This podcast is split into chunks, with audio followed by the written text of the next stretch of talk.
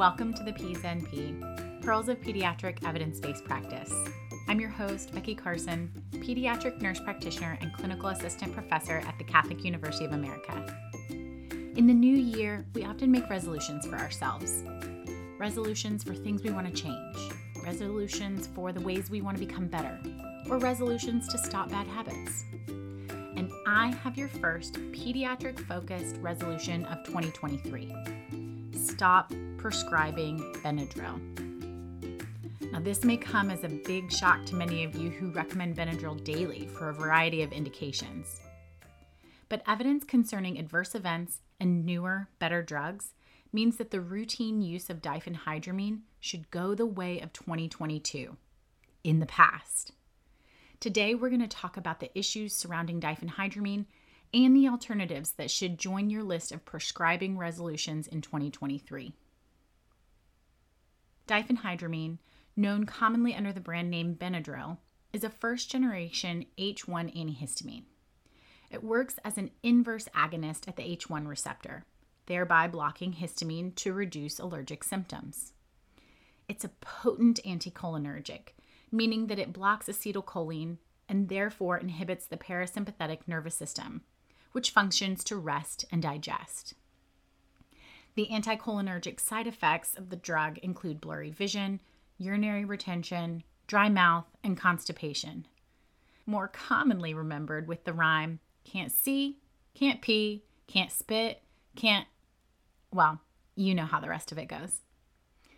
Because of the array of effects that occur when taking the drug, the uses extend beyond just the antihistamine attack on allergic reactions. Listen to the following scenarios where, for better or worse, diphenhydramine is commonly prescribed in pediatrics. Then consider whether you've prescribed it for any of these off-label uses and whether or not it was appropriate. How about for infants and children with congestion caused by upper respiratory infections to dry up the mucous membranes? For the sniffling, sneezing, coughing, aching, fever, so you can get some sleep, combination cold and cough medicines. For eczema, hives, bug bites, contact dermatitis, or pityriasis rosea to control the itch by putting the child to sleep.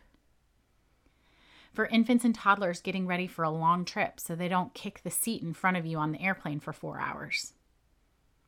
In acute care, for anxiolysis, used alone or in combination with other drugs to mellow children out prior to procedures. For treatment of adverse reactions to Compazine in children getting a migraine cocktail. For maintenance of seasonal allergic rhinitis. Or for management of anaphylaxis. After the epi, of course. Sounds like the Swiss Army knife of drugs, right? Wrong.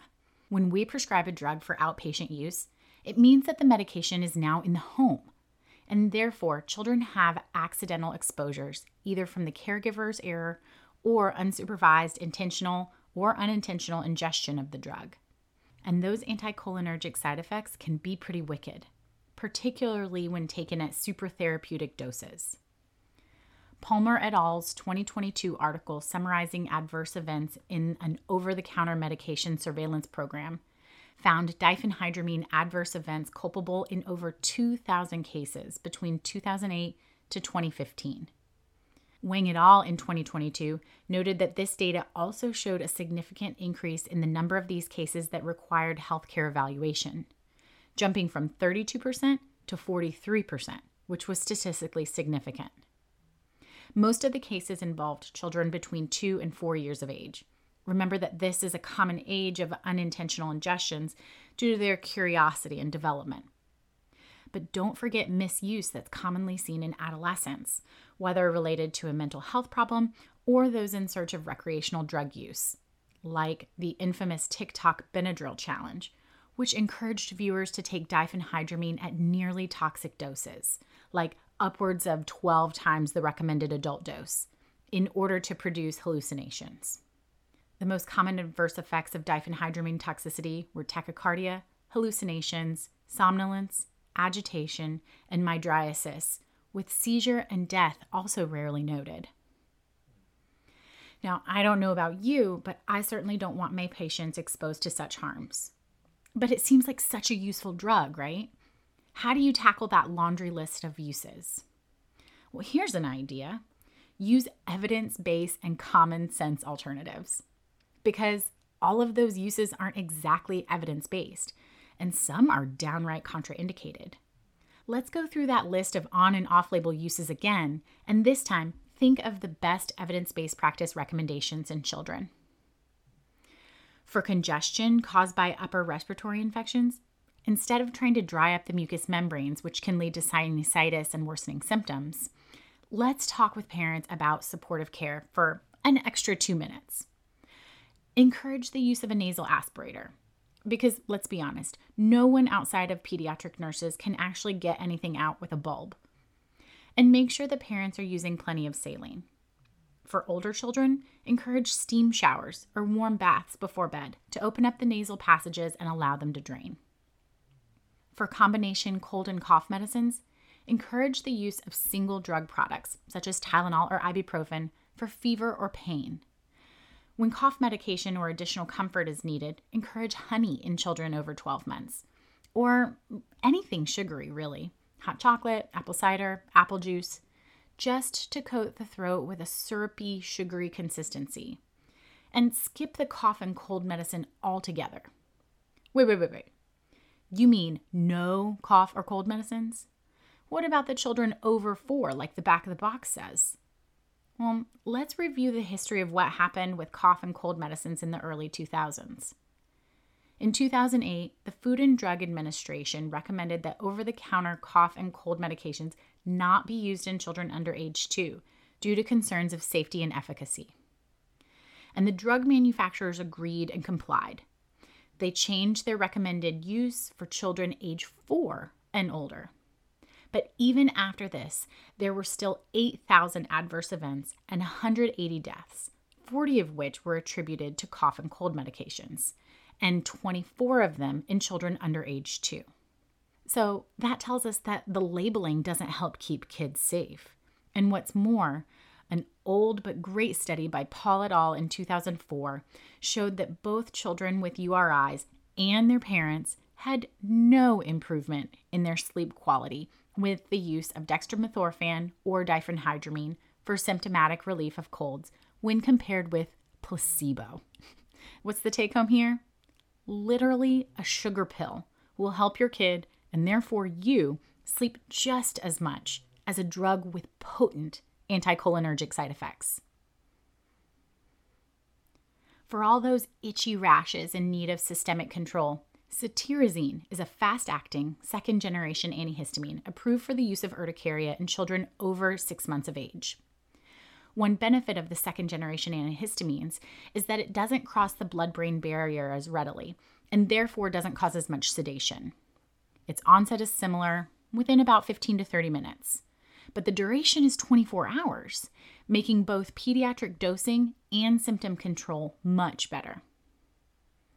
For those long car or plane trips, sedation using diphenhydramine, chloral hydrate, or benzodiazepines is not recommended due to the risk of paradoxical reactions, respiratory depression, and potential for adverse events.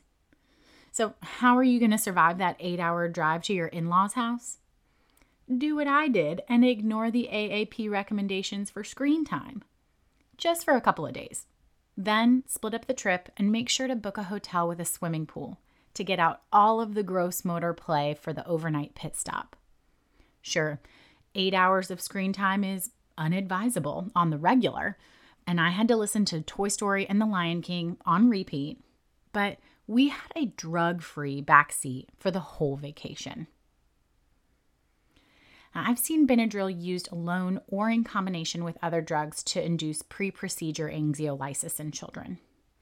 Anxiolysis is a drug-induced state of consciousness that would result in minimal sedation, during which cognitive function and coordination might be slightly impaired, but the patient should respond normally to verbal commands at an age-appropriate or baseline orientation, while ventilation is maintained without any kind of intervention and cardiovascular function is unaffected.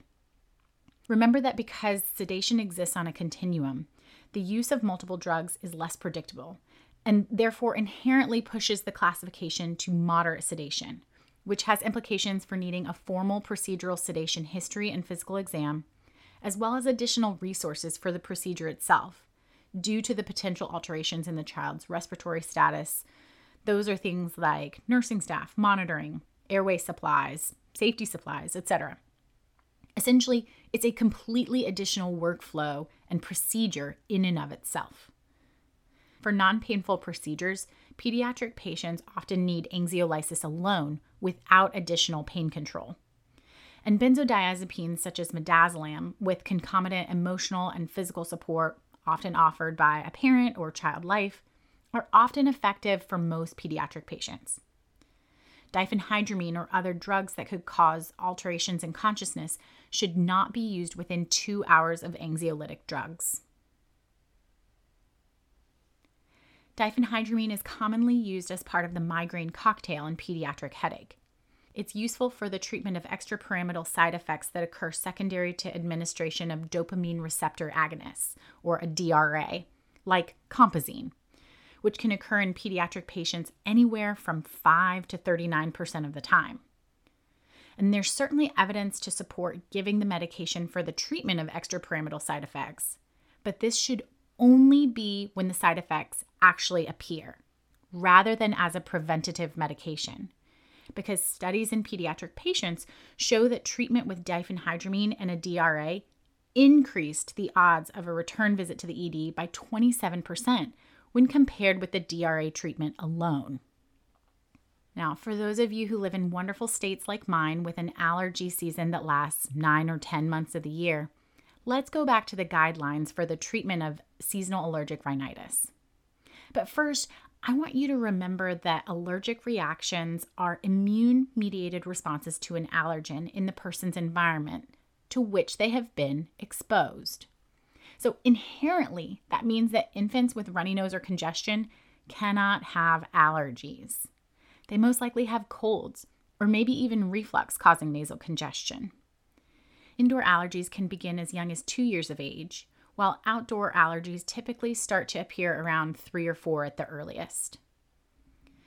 First-line treatments for allergic rhinitis with persistent symptoms is intranasal corticosteroid sprays.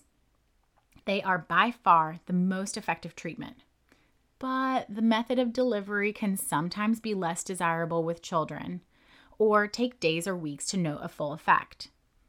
That's why using a second-generation antihistamine like cetirizine, loratadine, fexofenadine, or levocetirizine as an adjunct is a great tool. Remember that not all second-generation antihistamines are created equal. There's a significant difference in how each individual may respond to the medication. For example, some people don't respond well to loratadine. And there's a difference in the cost to the patient. So you should work together with families to come up with an allergy plan that works for them. What about allergic reactions and anaphylaxis? Don't forget, antihistamines are often included as adjunctive therapy for cutaneous signs and symptoms associated with anaphylaxis, but should not be administered before or in place of epinephrine. And with regard to biphasic reactions, the Joint Task Force for Practice Parameters for Allergy and Immunology twenty twenty update noted that, quote, although we suggest against the use of antihistamines or glucocorticoids as an intervention specifically to prevent biphasic anaphylaxis, these may be considered for the secondary treatment of anaphylaxis, end quote. In short, you can use antihistamines, but don't count on them to prevent biphasic reactions. You should still manage those with epinephrine and observation. They go on to note that compared with older first-generation H one antihistamines, second-generation H one antihistamines have a longer duration of action, less anticholinergic effects, and less sedation, yet similar onset of action, therefore making them preferable drugs. As you ring in the new year, maybe you want to eat healthier, take the stairs, or make time for self-care this year. Unfortunately, forty-three percent of resolutions fail by February, and we're back to our old ways of elevator indulging and drinking our self-care in milkshakes. but this resolution to stop prescribing Benadryl is an easy one, and one that I hope you'll keep for your entire career, because now you have both the evidence and alternatives to help you make decisions for your patients that will help keep them safe so they can enjoy their new holiday toys without the worry of side effects or sedation. I hope that you'll like, comment, and subscribe to The Peds N P, where we focus on the practical application of evidence-based practice. Follow me on Instagram at The Peds N P Podcast. Email me at the peds n p at gmail dot com. Tell your friends about your favorite episode by texting a link to your favorite streaming platform, or share the episodes page of w w w dot the peds n p dot com, where you can also read show notes and see references. There's no financial support or conflict of interest in this or any episode of The Peds N P. Remember that this isn't just a podcast. You can make a resolution that matters to kids. I'm Becky Carson. Take care.